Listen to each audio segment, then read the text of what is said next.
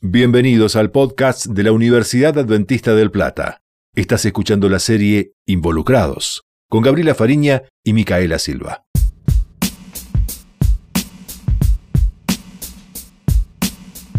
El festejo es unión y reunión, encuentro y reencuentro. Nosotros celebramos todo solo porque nos encanta compartir y compartimos momentos y lugares, pero bueno, a eso se le suma la comida, la bebida, la palabra hablada o en forma de música. Puede ser por negocios o por placer, en el campo o en un búnker, con abrazos interminables y aún conteniendo las ganas y manteniendo la distancia, hacemos lo que podemos, nos juntamos. Pero suele ocurrir que en la boca del dueño de casa pueda quedar algún sabor amargo post reunión.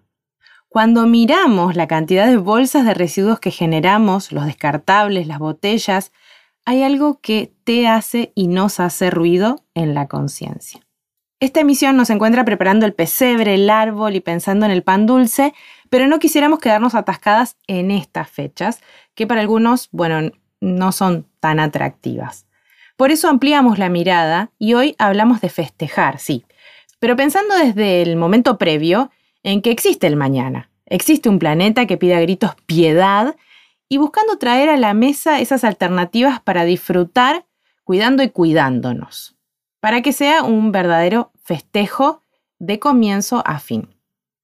Festejos sustentables. ¿Por dónde empezar? Y bueno, el tema es amplio, pero en nuestro caso empezamos dándole la bienvenida a Micaela Silva, nuestra eco-doc, y preguntándole, Mica, ¿cuál es tu festejo favorito? Hola Gaby. Em, mi festejo favorito. Está peleado entre los cumpleaños y Navidad.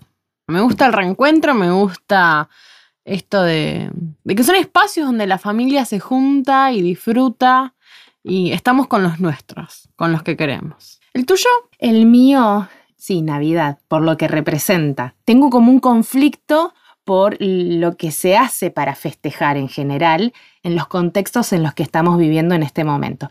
Lo que es derroche, eh, los excesos, eso me, me da tristeza, pero lo que significa la Navidad, y más que nada para nosotros que, que creemos en Jesús, me parece impactante, me parece una fecha, por más que no sea la fecha en que Jesús nació, creo que todos deberíamos tener como una alegría, y la tenemos, que supere la comida que haya en la mesa y la bebida que haya y el lugar donde estemos. La alegría es tal cual. incomparable. Quizás uno de los eventos sustentables mundiales más recordados es el Parking Day. Desde el año 2005, ciudadanos, artistas, diseñadores y miembros de ONGs colaboran para transformar temporalmente estacionamientos de la calle en áreas recreativas.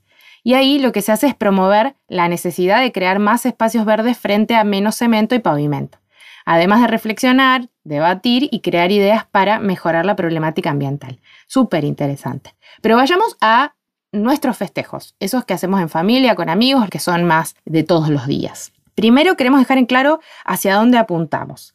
Según el sitio capacitarte.org, se conoce como evento sustentable a un acontecimiento que tiene en cuenta distintos aspectos relacionados con la cuestión ambiental, tales como los residuos, la energía, el transporte, el consumo responsable, entre otras cosas, con el objetivo de optimizar y reducir al máximo posibles impactos negativos en nuestro entorno. Y bueno, como justamente decías, para reducir los impactos negativos que podemos tener con nuestros festejos, necesitamos centrarnos en la hora de planificar, ¿no? Tratar desde el vamos, ya involucrar todo lo que tiene que ver con el cuidado ambiental y obviamente con nuestra interacción social, pero ya tomar decisiones y tratar de optar por alternativas que tengan un impacto más positivo. En vez de organizar una salida fácil, que suelen ser las menos amigables con el medio ambiente. Lo que encontramos que es súper interesante en el sitio de la loca del Tupper, que ella tiene su blog, pero además está en Instagram, ¿verdad? Y es que la diferencia fundamental entre planificar un festejo convencional y uno sustentable es que vamos a pensar no solo en lo que va a pasar durante la fiesta, sino que además vamos a tener en cuenta el antes y el después de la fiesta, porque el impacto ambiental más importante de cualquier producto que elijamos va a estar en su producción y en su descarte, no tanto en su uso, ¿verdad? Entonces tenemos que elegir alternativas más sustentables, pero ¿cómo nos podemos guiar? Y bueno, tenemos algunas preguntas que ella nos tira de guía. qué recursos se necesitan para hacerlo, cuál será su destino final después de la fiesta, o más simple, de dónde vienen y a dónde van. Claro, entonces la idea es ir de lo más grosso a los detalles, ¿no? Primero tener en cuenta el lugar físico, dónde nos vamos a juntar, ¿no?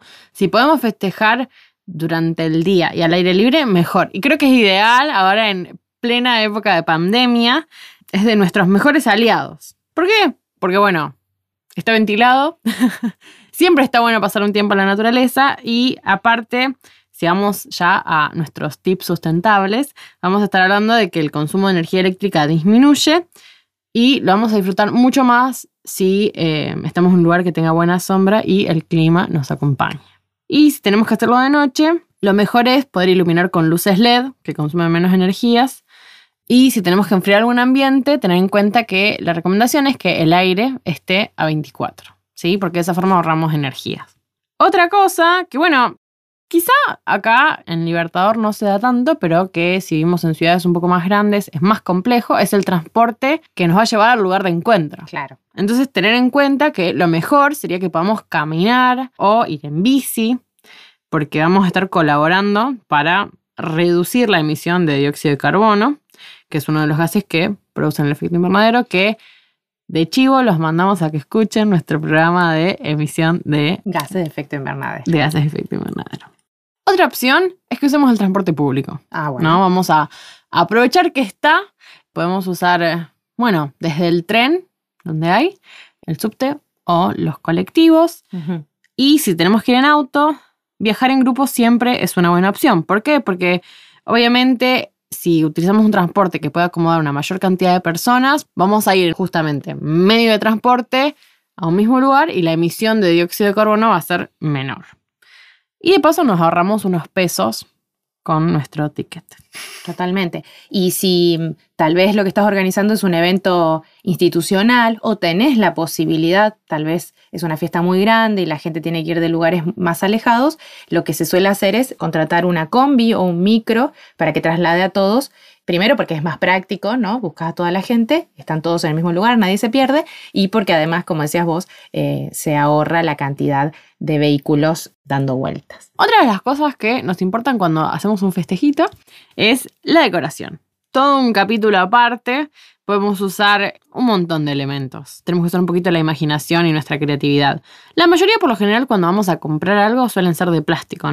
El plástico no es nuestro enemigo, nosotros somos el enemigo por cómo lo utilizamos, entonces si tenemos la posibilidad, siempre es mejor que elijamos materiales más nobles o biodegradables, o si ya los tenemos, aprovechemos a cuidarlos y reutilicémoslos lo más que podamos, sobre todo si son de plástico. Algunas alternativas podemos poner banderines y objetos de deco hechos en casa, con retazos de tela o con trozos de papel.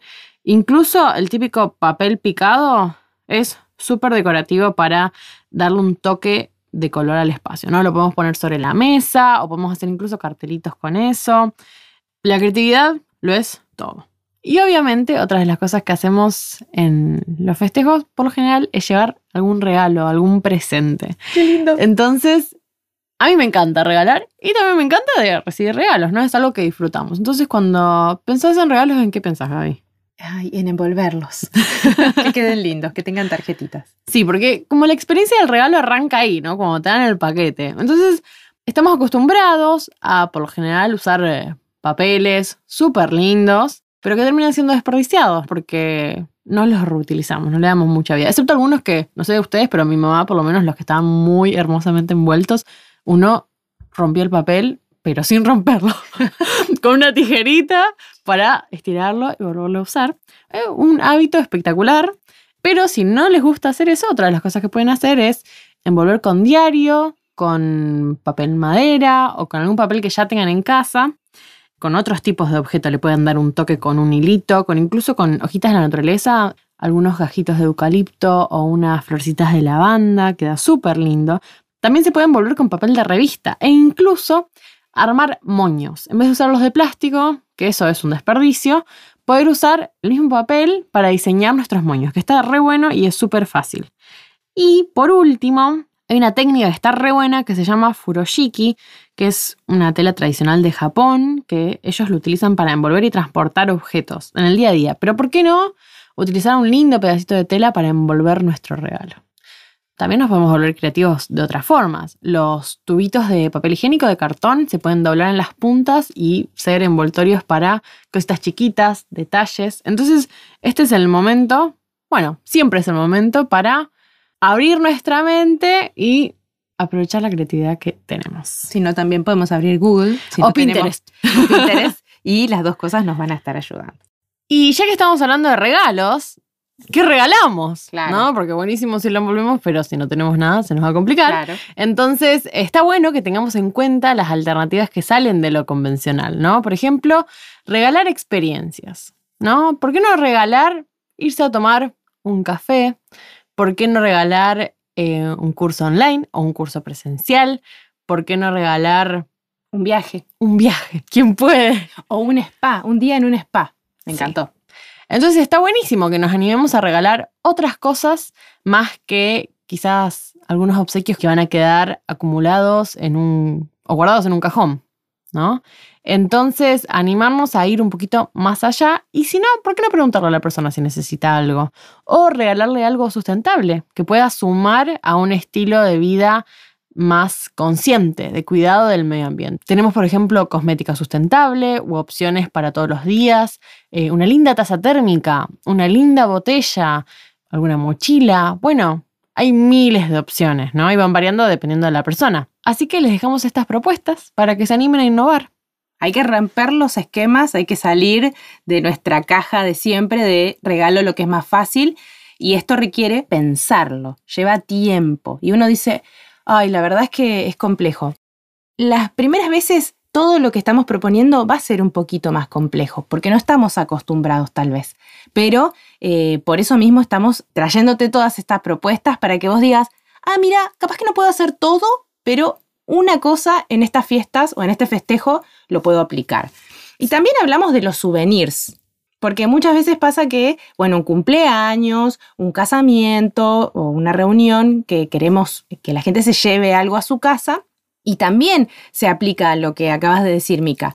Podemos pensar en objetos que tengan una larga vida útil y que sean necesarios o recuerdos que tengan un valor sentimental, como tal vez una foto, que no van a ser descartados o encajonados fácilmente, como nos proponías recién. Sí, incluso ahora que decís lo del valor sentimental, eh, otra de las propuestas que he estado escuchando estos días es sobre regalar algo que nosotros tenemos, ¿no? Capaz tenemos una cartera o una velita o algo que nos gusta y que quizás no hemos utilizado, ¿y por qué no re-regalar? ¿No? Porque está como muy mal visto regalar algo que uno ya tenía, pero si está en buenas condiciones, yo diría excelentes. Y bueno, hay ciertos productos que obviamente no los vamos a regalar usados, ¿no? No les voy a regalar una crema de manos abierta a alguien que quiero, no. Pero bueno, Un libro. un libro. A mí me encanta. Es más, hasta se les puede dar una dedicatoria y también tiene valor sentimental agregado, ¿no? Porque capaz es algo que a nosotros nos gusta y que queremos compartir con esa persona. Totalmente. Así que hay que buscar, eh, hay que investigar y hay que girar un poquito en torno a mm, qué cosas, qué alternativas podemos encontrar y pega con nuestra onda. Y otra de las cosas que hacemos en, la, en cualquier tipo de festejo, creo que todos, pero los argentinos en especial, es comer. Obvio. Disfrutamos sentarnos a comer. Entonces hay muchas cosas que considerar al momento de comer. Por ejemplo, la vajilla que vamos a usar. En los cumpleañitos se suele ver, bueno, incluso en las fiestas, se suele ver mucho esto de la losa descartable para no lavar. Pero en realidad estamos hablando de nuevo de plásticos de un solo uso y sabemos a través de todos estos programas y de lo que podemos averiguar por nuestra cuenta que no está bueno que generemos tanta basura. ¿Por qué no utilizar la losa que tenemos en casa o que cada uno de los familiares que se juntan a festejar traiga su propia losa? Y aparte, genera un, un ambiente, una decoración súper linda tener losa de verdad. Si no queremos lavar la losa, también tenemos la posibilidad de alquilar kits de vajilla real y reutilizable. Incluso en algunos países se ve que se ofrecen como en tachos de plástico, o sea, en una caja de plástico, viene toda la losa, incluso puede ser de plástico, pero reutilizable, con un plástico de buena calidad, donde cuando uno termina de usarla, la pone ahí adentro sucia y la empresa se encarga de lavarla. Y otra de las cosas que va a influenciar la vajilla que vamos a usar va a ser el menú. Claro. ¿Qué vamos a comer? ¿no? Por ejemplo, si elegimos eh, picadas o finger food, vamos a evitar tener que pensar en usar platos y cubiertos. Y entonces, bueno, la comida es importante. También está la opción de, si es un evento muy grande y tenemos la posibilidad, bueno, de contratar un catering, que ellos se encargan de proveer la vajilla junto con la comida. Y si vamos a comprar gaseosas, separemos las botellas para llevarlas a reciclar. Eso tal vez eh, no es algo que estamos acostumbrados a hacer, pero ya desde el vamos podemos poner recipientes donde la gente sepa que ahí tiran las botellas, ahí tiran las latas, ahí tiran, eh, no sé, los restos de papel. Y entonces, inclusive puede la decoración ir con los recipientes también. Y bueno, que sea algo interesante, divertido y para ir educando a la gente desde que usó la botella o la lata y, la puede dejar ahí. Sí, porque los festejos nos invitan a celebrar y tienen que ser divertidos y tenemos que disfrutar, pero um, a la hora de, de, irnos, lo mejor es dejar eh, el lugar lo más presentable posible.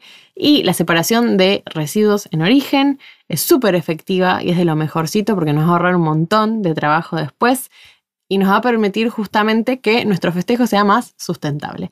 Y como para cerrar el tema de la comida, no sé si a ustedes les pasa, pero por lo general en las fiestas con mi familia, que recuerdo desde chiquita, siempre sobraba comida. Porque nosotros calculamos así a lo guaso.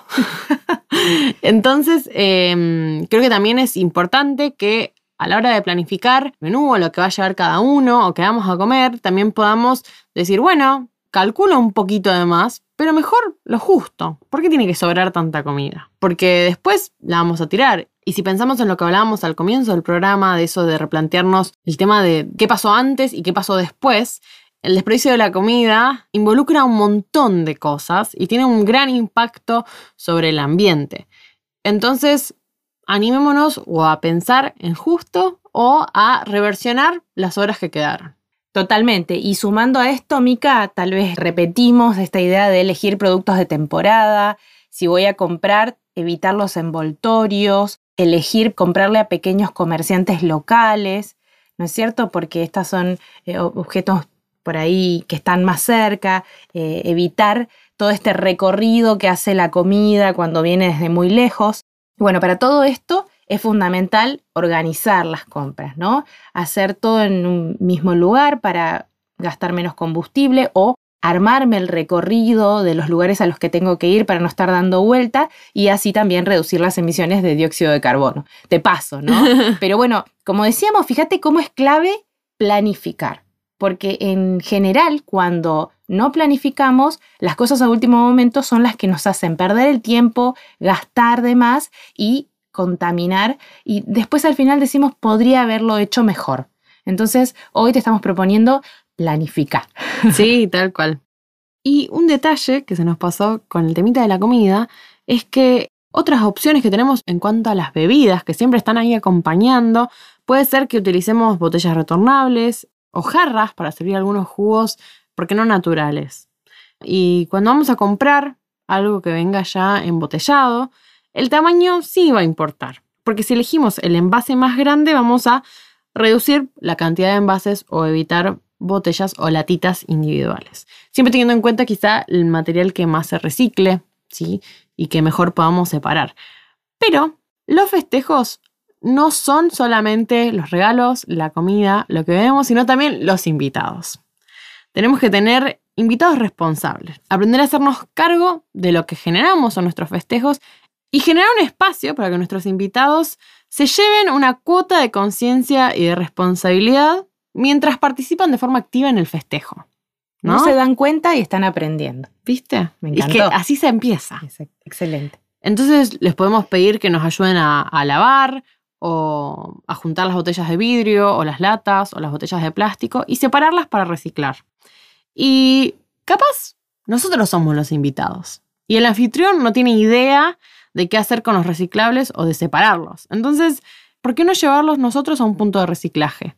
Y bueno, es un trabajito extra, pero no lo vale ponerme a separar las botellas, las latas. Yo no les puedo contar la cantidad de veces que me en la mochila o en bolsas, que siempre tengo en, en la mochila, que es con lo que suelo andar, para llevarme botellas, latas de un lugar a reciclar, incluso botellas de vidrio. ¿Por qué no? Totalmente. Y con respecto a la pirotecnia, ¿tenemos un rinconcito para eso? Siempre hay espacio.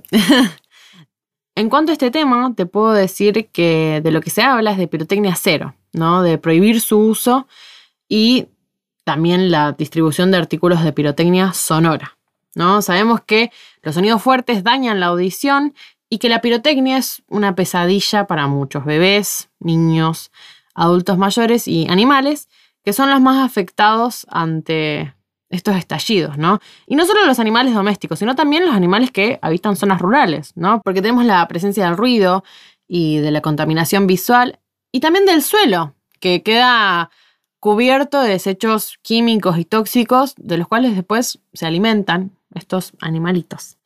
Entre las personas los que más lo padecen son quienes tienen trastorno del espectro autista y trastornos generalizados en el desarrollo que tienen alta sensibilidad auditiva y que no son pocos, ¿no? Actualmente 400.000 personas tienen TEA, ¿sí? Trastorno del espectro autista. Entonces me parece que está bueno que tomemos conciencia y dejemos de pensar en solo lo que nos gusta a nosotros, sino también en lo que puede perjudicar a un vecino, a un chico de la cuadra o a los animales que son de quienes me rodean y bueno, acá que estamos en el campo, que viven cerca nuestro.